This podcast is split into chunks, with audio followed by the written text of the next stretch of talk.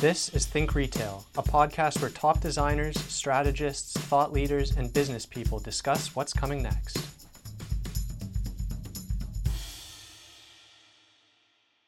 Hi, I'm Melinda, and you're listening to Think Retail.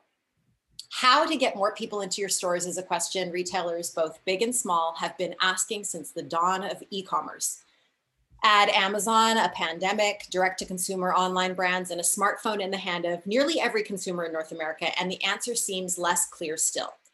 My guests today, Mark Kinsley and Mark Quinn, also known as the Los Dos Marcos, are both veterans in the retail industry and have written a book on this very subject. Come Back to Bed is a joint effort bringing their expertise and experience in the mattress industry together to discuss core principles that can apply to any retail category. And today we're going to talk about these core principles as well as strategic tactics brands can implement. Welcome to both of you. Thanks for being with me today. Thank you. Hello it's there. Great to be here. Let's start off with Mark Quinn. Can you tell us a bit about you and why you call yourself a mattress geek? Well, I, I guess it starts with the fact that we're just geeks, but, um, you know, I read a book by Phil Knight called Shoe Dog, and I always l- loved the way he represented people that are kind of crazy about shoes. He calls them shoe dogs. So I guess we're mattress dogs, mattress geeks, um, just because we're really passionate about the category, right? I mean, so we really feel strongly that we represent a product in the market that literally changes lives, right? So mattresses and sleep. And then the tension on that is there's not a lot of people who really understand sleep. So most people have a pretty good working knowledge about nutrition and exercise, and they can kind of talk about that. But sleep is one of these things that you're never really taught about it. Teachers don't teach you about it. You know, a lot of coaches don't even talk about it when it comes to performance with athletics. So who's teaching people about sleep? So we're geeks about sleep. We think it's important that our industry rise above the product price and promotion, which is what we call the crack cocaine of the mattress category and the sleep category in, in, in the larger sense. So let's focus on what really matters to human beings, and that's sleep and, and well-being. So we're we're all geeks about that for sure. Absolutely. You, you don't realize how important it is until you can't sleep, and then you really realize how important it is. Uh, Mark Kinsley, can you tell us about how the two of you became to be known as Dos Marcos? Well, this is probably my fault. Uh, it's totally Quinn your fault. Has been no doubt about kicking it. And screaming ever since. I started off in journalism, and I did T V and radio for seven years, and that's where I started my career. And then I got into the agency business, and Quinn became my client. And so he was working at Leggett and Platt, the world's largest manufacturer of inner springs and bedding components. You know, the springs that go inside of mattresses. And I was working for an agency, and they're like, "This guy's yours." I'm like, "Cool." And he was effervescent and full of energy and passion for the category and sleep. And I'm like, we're going to get on great. And we have ever since. And so in the process, he dragged me away from the agency, hired me at Leggett. He eventually left, but we both um, managed the in-house agency there, which had about forty people that served the entire four billion dollars company. But while we were there, we realized we could, we could change the industry and then hopefully change the way that consumers thought about sleep. And the way that we were going to do that was through the lens of the R S A, the Retail Sales Associate, uh, because the most influential factor in somebody's mattress purchase, even to this day, is the salesperson. And so there wasn't a lot of connecting the dots between better sleep and our products, the mattresses and the accessories. And we thought, that's a chance for people to have a more emotional conversation that gets away from product price and promotion. And so we formed this media platform called Sleep Geek. Literally, we are geeks about sleep. And we started feeding it with content. And we put up a course on how retail salespeople could talk about sleep, get educated on those topics, connect them to our products, and leave the consumer better off than when they came into the market, because it's a grudge purchase. Hate, people hate shopping for a mattress. And we wanted to change that. And so in the process of uh, launching Sleep Geek, getting it up and running, along the way, I said, hey, Quinn, we should do a podcast about the, the mattress industry. And so since then, we've recorded one hundred eighty-six and, and, episodes. And I said, you're freaking crazy. Who in the hell is going to listen to a podcast about the mattress category? And and maybe in the beginning they didn't, but we've kept at it. And uh, we call it the Galaxy's Greatest Mattress Podcast. Could be the only one. We're not, we're not sure. And so in the process of that, I'm like, let's have some fun with it. The bedding business should not be boring. He's Mark. I'm Mark. One day I said, hey, let's be Dos Marcos. It's perfect. So, I mean, you've touched on this a little already, but, you know, we're going to start with the mattress category because that's where, you know, you, you know and love. It's the heart of your book. Why did you feel that independent operators needed this book, Come Back to Bed? Well, we we had a discussion during COVID, really, and, and Kinsley said to me, what are we going to do with this gift of time? And kind of at the same time, we arrived at the answer, which is we're going to write a book. We had done a keynote speech for the largest marketing group out there. They have fifty-two hundred retailers called Nationwide, and it's furniture and mattress and uh, appliance guys, and they're just an amazing group.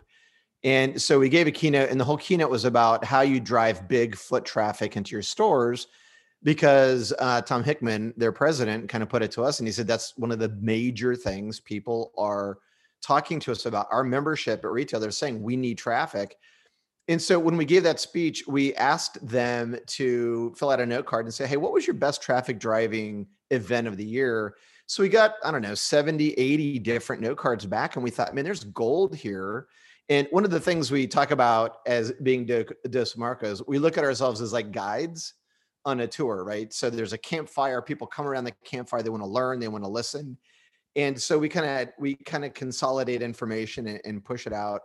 And so it was just a whole thing where we kind of figured that there was a good future in that, and there's a lot of need.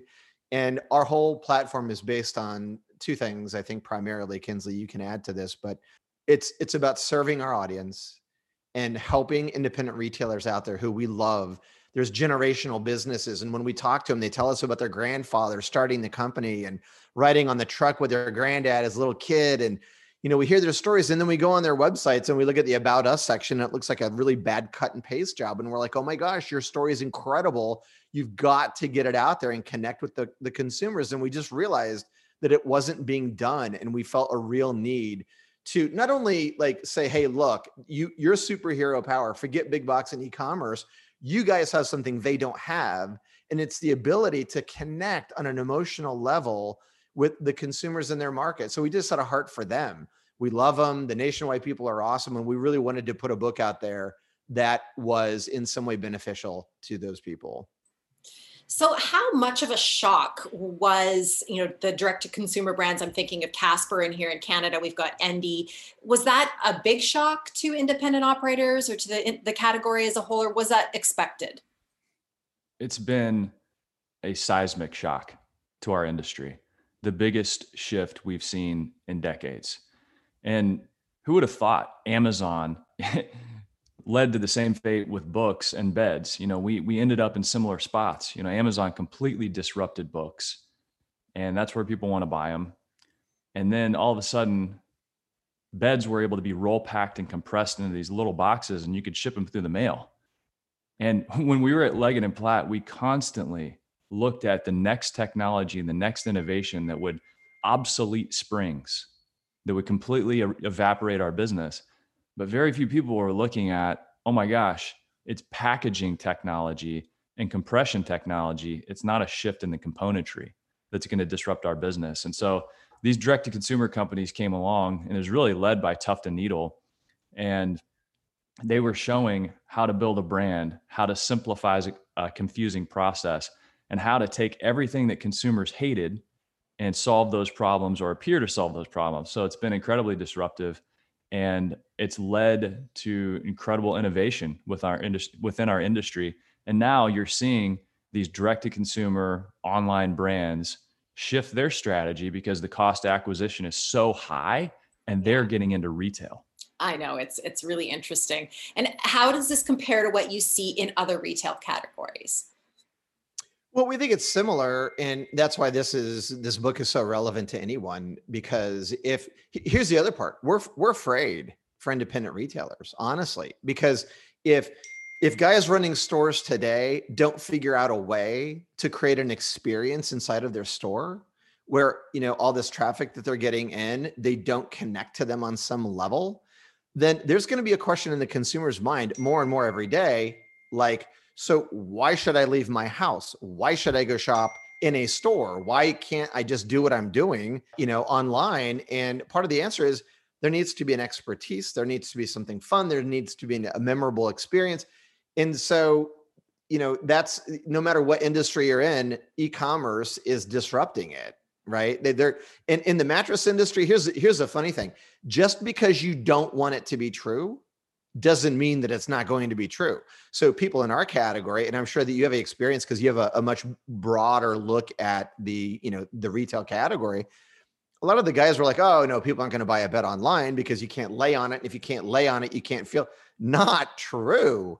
Uh, and people were buying beds online. And so um, the book in part was to, to kind of rattle the cage of everyone and say, look, guys, you got to be paying attention because in five years, if you're not doing some of the stuff we talk about in this book, you may not be around anyway. And Melinda, one of the things that we saw whenever the pandemic hit was at the beginning of twenty twenty, there was an interesting uh, change in the trend line. And the change was that the number of people that were willing to buy a bed online flatlined at the beginning of twenty twenty into twenty nineteen. So it was at about forty-three percent of consumer respondents were saying, we're totally willing to buy a bed online without trying it first. And that's the key, without trying it first. So th- that's when we saw the shift happening and these bed in the box brands were going to come back to retail. And we were thinking about what that looks like. You know, what is that connection between online, offline, brick and mortar, and that whole buying journey for the consumer? Well, during the pandemic, that number shot up to seventy-one percent. seventy-one percent Ouch. Of people were, said, hey, we're willing to buy online. And that's after it had flatlined, but clearly con- conditions changed and the consumer mentality had shifted. So where did it settle back? So we had a big spike and then it kind of tends to settle back. Well, it settled back at fifty-three percent. So mm-hmm. still ten points higher than what the trend line was at the beginning of the year. So we're talking to people not only about foot traffic and building meaningful brands and connecting with consumers, we're also thinking about that consumer journey and how it begins online and how to merchandise properly so you you can compete, because we know people are starting their research process or their shopping process online. So how do you get creative within that environment and say, good, great, that's the world in which we live. How can we then do something that's meaningful and remarkable to get people to come into the store, even though they might be looking at these other brands? And there are retailers out there doing it. They've changed their merchandise. Some of these bed-in-the-box brands are driving foot traffic to their stores. But more importantly, it's about knowing who you are, owning that position in your marketplace, championing that, and then doing all the things you can do, pulling all the levers for every creative idea. So I want to uh, reference the tagline in your book because I think it's really powerful. The tagline is attract more foot traffic and make people fall in love with your store. So fall in love is a, that's a really aspirational and it's, it's kind of a, a high order. Uh, tell me why this is how far brands need to go. Well, I, you know, if, if you think about why consumers make decisions, right? So we're all in the marketing space. So here's the question. Do we fundamentally believe that consumers make decisions based on emotion? And if we agree that that's true, because it's certainly what the research says, then it is our job to connect with people that come into our stores or people we're interfacing with online. We have to connect with them. And so you you look at people in the market that have a heart for what they do in the community. We have this part in the book um, where we call it cage, right? And so uh, a lot of retailers don't understand how to talk about their business or themselves. There's a humility piece to that for some. And some people just don't even really understand who their brand is actually. So we take them through a process and we say, okay, C stands for community. What are you doing in the community? Uh, what kind of community organizations are you involved in? How do you participate? A is for answers. And so serving your audience, right? Like what kind of answers are you offering to people to be helpful to them? Forget whether they're going to buy from you. Serve those people and connect, and they will feel something about who you are. Giving, what kind of charities are you involved with? What kind of stuff do you believe in? Is it foster kids? Is it sex trafficking? Is it the hungry? Whatever that is, do something, insert yourself into the story. You don't have to talk about yourself. Talk about the charity and be part of that story. And uh, then the final one, the final one is experiences, E. And so what kind of experiences do you create in your store? Is it fun? Do you go in? Is it different than every other florist or shoe store or car dealership than anyone else? Because there's so much sameness out there. And so we think if you, you, you if you look at those different things and you talk about those different things, if if I know that you have a business that does work for foster kids, and I have a heart for foster kids. Now I believe what you believe, and I have connected to you. And now we have some beginning of a relationship, and it's much harder for guys online or big bucks people to really pull that off. So Melinda, it just hit me. The tagline of this book could have easily been shifted to attract more foot traffic by making people hate your store. Mm. And here's why. I don't think it sells as okay, well. Okay, ex- explain that to me, because that's a little counterintuitive. The middle is death. True. If somebody hates you, somebody else is going to love you. But the middle is death.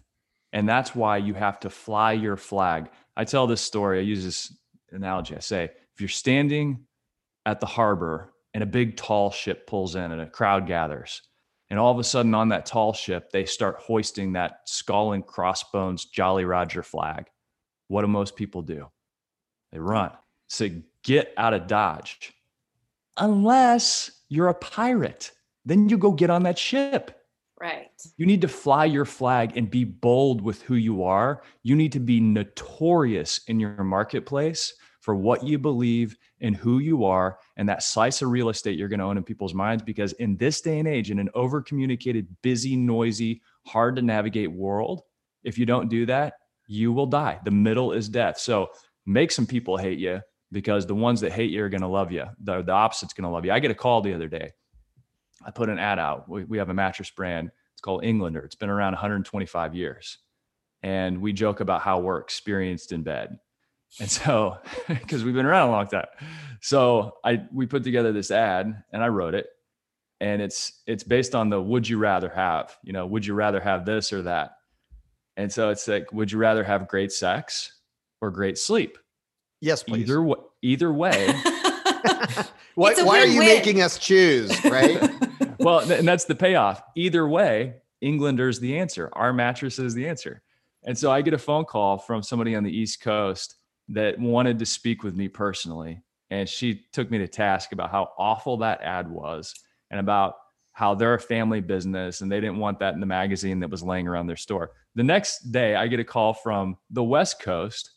And there was a lady saying, this is amazing. I love it. I did something similar years ago. So by creating that reaction, that love and hate, I was not swimming in the middle. I was not dying. And I think that's what brands need to think about. You're going to make some people hate you, make other people love you. So you've both mentioned uh, product, price, and promotion a few times. Why do you steer brands away from this? Well, it, it goes back to logic versus emotion. And and when it becomes the default for you, and when that's ninety-eight percent of what you're talking about, which is so much of what retailers do in our category, then you become the noise that you yourself as a human being shopping for anything in the market tend to ignore and drown out. And so we're not saying don't product, price, and promote. Don't, don't avoid it, but don't tell us that in a thirty-second spot, there isn't room to build value in something, right? Build value in your store, build value in what you do, build value in your process, your own people, talk about your charities, but build value in something and then hit them hard and slam them with that last ten seconds of an offer. But if you're not building value, then you look and act and sound and feel just like everybody you're competing against. And so that's why we go back to the cage method of finding out who you are, And, and really thinking about ways to connect to the consumer.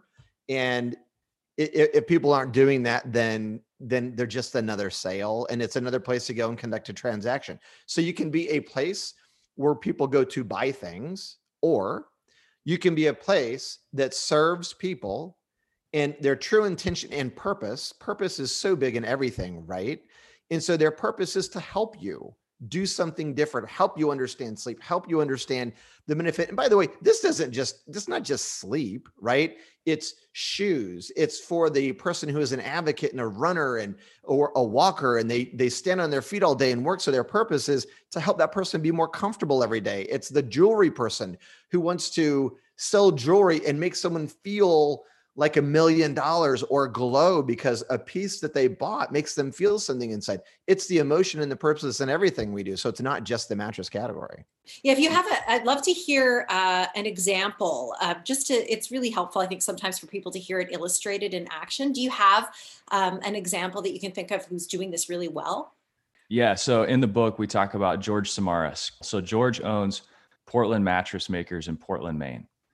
And George called me up and said, I, I got to figure out what, what I'm going to do. I've got competitors moving in and they're big brands and they're well-funded and they're going to kill me on price. And so we had these long conversations. I, you know, I ended up going out to Maine and sitting down and talking with George and watching what was happening in his store. And people in Portland, Maine really do want to shop local. You know, I've seen this in different communities across the country. And some people say, yeah, shopping local is really important. And then they don't actually care. And they go spend their money buying the cheapest thing they can find online. But in Portland, it was really different. And so he was telling me, you know, this average consumer for him was, you know, a well-educated woman, higher income, mid fifties, uh, that really wants to support the local community. And sure enough, I would sit there in a store and watch a person matching that description come in over and over and over again. But I noticed something happening. They would come in and they would say, well, where do you make the mattresses? And George would be like, right there on the other side of this wall. Like his factory was right there. Wow. And yeah. So the first thing I was telling him, like, George, you got to like put up some of those glass garage doors so people can see what's going on. But then we realized like he was scared to spend money and he was scared to promote and go tell people who he was because he didn't know who he was. For years, George had been going on T V with this giant pair of scissors, like the size of half your body, and saying, cut out the middleman, cut out the middleman. And, you know, when you're a factory direct, you make them in the back, you sell them in the front, that price advantage works. But with imports and all this other junk, you know, he wasn't beating anybody on price. So we, we I realized what George was doing is what a lot of people do.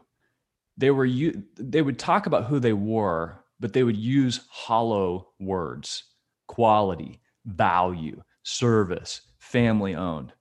And I said, George, you know, we got to figure out which of these hollow words describes your business, but then use vivid examples to prove it. Mm-hmm. And he's like, well, for us, our advantage is going to be it's all about shopping local, and we are local. And I'm like, great. What vivid example or mechanism or vehicle can we use to prove that? Your factory. You have a factory. It proves that you're local. And so we just went all in on that. Portland Mattress Makers, sleep local is the tagline. Everything they do and everything they promote and everything they put out into the world, factory videos, all about our factory and craftsmanship. So, okay, what are the results? George went all in on this for about eight months. And here we go. It's May. May is a big mattress buying season with Memorial Day. And so the previous year he'd had a record month and he had promoted, he did a mismatch sale and a bunch of promotions. So eight months of brand building, eight months of telling people to sleep local and all about the factory. And here we go. I called George in mid June. I said, George, how'd it go? What'd you do? He said, well, we did not have a sale and we had our biggest record month in history. Wow. That's fantastic. So I want to take it a little bit of a different direction here. Mark Quinn, I understand you've got some experience in biometric sleep technology. Can you yep. tell us what this is and what you do? Sure. Um, when I was at Leggett, we had a guy come to us and they had an apesial sensor. So it's a sensor that detected uh, vibration, and it was out of Israel. And they actually used it for troop movement, like military troop movement, to be able to det- detect it. So uh, our guys at Leggett took it and isolated algorithms in sleep. So what does snoring look like? What does tossing and turning look like? What does getting out of bed look like? And so we did that. And then we tied it to a uh, Microsoft interface where we could literally give a report to people on their sleep. So we embedded it into a mattress, and then we got, we, we cool user interface and an app, and every night you slept, you could get your sleep report. And then once you get your sleep report, if you were tossing and turning a lot, we would give you advice, some sleep health tips, right? So if you're tossing and turning, here's the calf, half-life of caffeine, and this is when you should stop drinking it. If you're tossing and turning, here's some ways to maybe avoid that: temperature in your room or sound or light. And so we did that, and we created a product called Starry Night, and we called it the fifty thousand dollars bed. and we took it to the Consumer Electronics Show, and people freaked out because why is a mattress at a Consumer Electronics Show? It had never been done.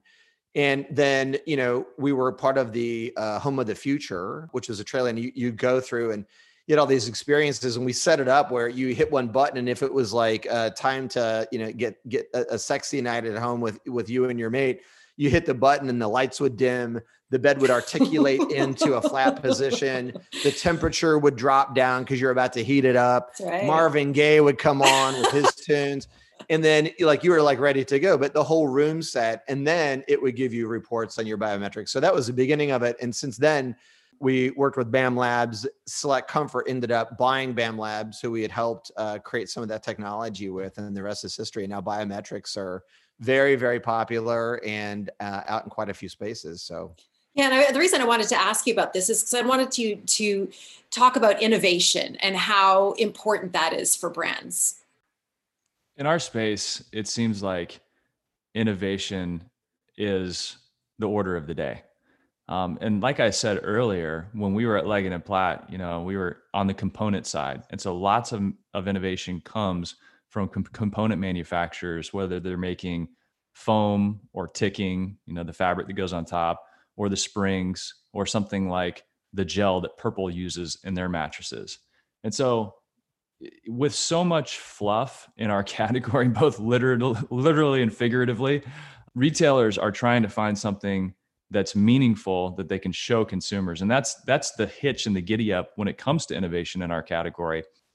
And I think in a lot of retail categories is, okay, is this innovation that I can show to a consumer and it's going to make sense to them? Otherwise, it's just fairy dust. And we got a lot of fairy dust in our industry, but we also have a lot of innovation. You know, it's funny, when you look at one of the most innovative components in the marketplace right now, it is the Purple gel. And this is this hollow column buckling gel that's very pressure relieving. If you've been on the internet and you've seen the Goldilocks egg test video, it's really well done. It's one of the best pieces of mattress marketing I've seen in years. And they were able to demonstrate pressure relief, and these eggs don't bust whenever you drop it on a glass plate and it hits that mattress. Well, the backstory on that is kind of fascinating because uh, when I was at Leggett, we licensed that gel product from the rocket scientists that created it. And we tried to sell it for years and years and years, but we were selling it as a component to a manufacturer, manufacturer selling it to a retailer, and then a retailer trying to figure out, how do I position this on my floor in between the foam mattresses and the spring mattresses? And how do I guide a consumer to that and, and make it all make sense? And, and it didn't work. But meanwhile, they went back to the ranch and they said, okay, we need to sell this direct to consumers in a finished mattress and put slick marketing around it, demonstrate it in a cool way. And that's, that's where we get hung up a lot is, is it innovation for the sake of innovation, or is it something that can cascade down to that consumer level and make sense? Right. You know, on that note too, it's not just the product innovation. Um, I, I own a company called Spink and Co, and it's farm grown beds, and it's not about the product necessarily, it's the story. So you can innovate story, you can innovate process. We grow mattresses on a farm, you plant seeds, grow hemp, you grow cotton, we have our own sheep. So it's a story innovation. Uh, Bed in the Box was about, um, you know, a, a, a, a process of packaging a mattress. That was the innovation. So it can be, innovation can be so many different things, and it's there. I mean, not all the great ideas are taking, so there's lots of opportunity with that. Right. And I mean, innovation is, it's it's not an efficient process. You got to have a lot of fails before you're going to have that one win, right? So we know all about that. Yeah. So in order to get more consumers to come back into the store, if you could maybe give us maybe your top three tactics that you talk about in the book that could be important for retailers, that would be a great way to finish our conversation. I'll tell you, I, I got two things, and Quinn, you can cap it with your third, but if I was going to say there are two really valuable tools, it's more like a toolkit. It's our Hatch Method, and it's the Galaxy Graph.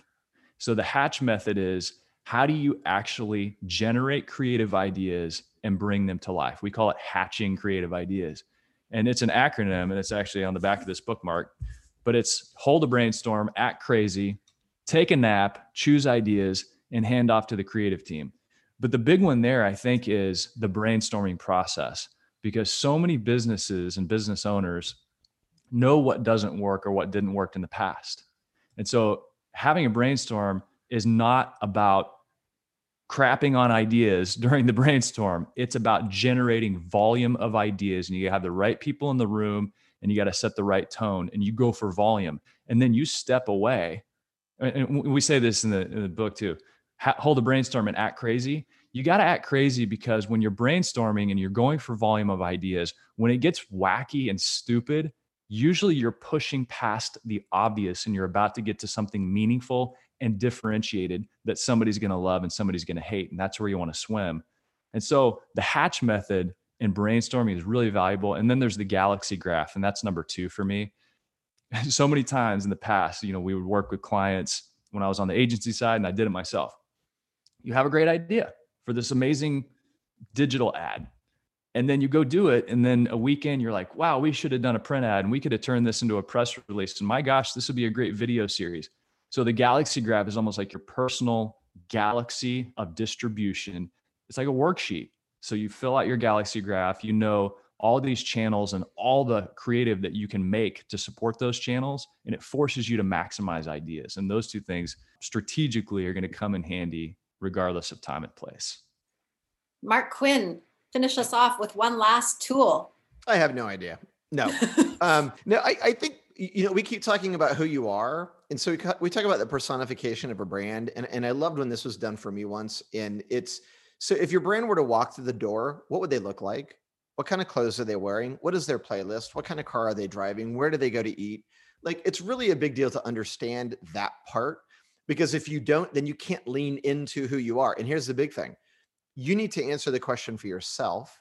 Then you need to have your employees answer the same question and make sure you're, you're mapping the data. Then you need to ask your consumers and be very intentional about that. Bring them in, have a lunch, have a conversation, take some of your customers, your best ones to lunch, and ask them, how do you see our company and our brand? And then you need to look at those three things separately and bring it together. And I guarantee you, people are going to be so shocked mostly at what they see, because what they think their employees think is different. And the same from the consumer. And then the most important one, the fourth one, after you get those three done, is to project, what do you want to be? Right? So now you know what everyone is thinking. What do you really want to be? What is that aspirational thought? When you get to that, and then you kind of figure out how you can execute on telling your story that way, that is where a lot of magic starts to happen. You don't have to worry about, like, what are the ads going to be? If you know your brand persona, then you can funnel everything through that filter and keep yourself safe and keep yourself on message. And I'll tell you one, one last thing that may be meaningful for folks. I was shocked that this became our most, one of our most listened to podcasts of all time, but it was with a guy named Wes Roberts. And Wes is the cousin of the founder of the largest sleep shop chain in the country, Mattress Firm. So we know Harry Roberts really well. And he said, you got to talk to my cousin Wes. And Wes is in his sixties, early sixties, and Wes has A L S. A devastating disease that he's fighting. And so we were able to sit down and just tell Wes's story. And in the process of doing that, you hear, you hear who Wes is and who he was unashamed to be.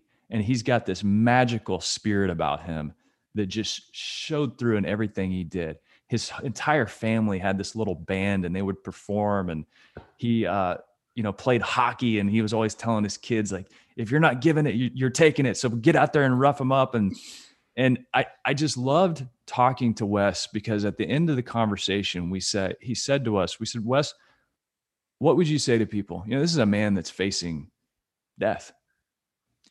And he said, I would say, be bold. And this is a guy that's had a lot of time to think about what message he would want to pass along. And it applies to all of us each and every day, in your business, in your personal lives, in the relationships you have. Let's be bold. Well, that's an excellent thought to leave us on. Um, can you just tell us where people can find your book and your podcast? Quinn's got a bunch of them in his basement. is last time I checked. Right there. Well, Amazon, obviously. So it's a, it's a, it's a Kindle. It's uh, also the Audible version, which Kinsley and I read. I don't know if you've ever done that, Melinda, but that's not as easy as it, as it appears. It's actually. Let's just say that somewhere cool. in the audio audio book that we both do impersonations of our wives that are awful. Oh no! That they loved, by the way. Oh yeah, they loved them. Um, and so dos marcos dot co, dos marcos dot co is a place. And if you go there, actually, um, the official beverage of the Dos Marcos podcast is tequila. So we have created two tequila shots, uh, two tequila glasses, shooter glasses, with uh, the Dos Marcos brand on it. And uh, so you can get those if you buy the book. And they're silicone, so you can actually turn them upside down there, Kinsley. They're silicone. They have a little dimple on there, so you can hit a golf ball off of it. So you can take shots of tequila while you're in your golf cart and then hit a golf ball on it. So it's pretty handy, actually. Fabulous. Well, thank you both so much for talking with me today. Melinda, you're great. Thanks for having thank us. Thank you. A really strong message from the two Marks. The middle is death. Be notorious. Be bold. Uh, it's a high order. I know that many of you indie operators are under enormous strain as a result of the pandemic, but it is a good time to get your story out there and know that your community is really rooting for you. On a personal note, I made the choice to buy as many of my Christmas gifts this year as possible from local stores. I hit about ninety percent, and I had such a great experience with some of these brands, connecting through social media, getting to know more about them. And there were a few in particular where I did feel a strong sense of connection to their story that would be really hard for a big brand to recreate. Big brands pay close attention. It's harder to tell a story like George's when you're a massive player, but I think that what the Marks are saying is that whoever you are, you need to be brave enough to claim a strong position, even one that might earn you some haters. A perfect example is Nike. It turns out that having some people burning their sneakers was actually good for their business. I'm going to link to the website from Mark Quinn and Mark Kinsley's book in our podcast transcript. Come Back to Bed is as much fun as they are and contains timeless information for retail operators, both big and small. Thanks for listening to Think Retail. For more information about Think Retail, you can reach us at info at s l d dot com.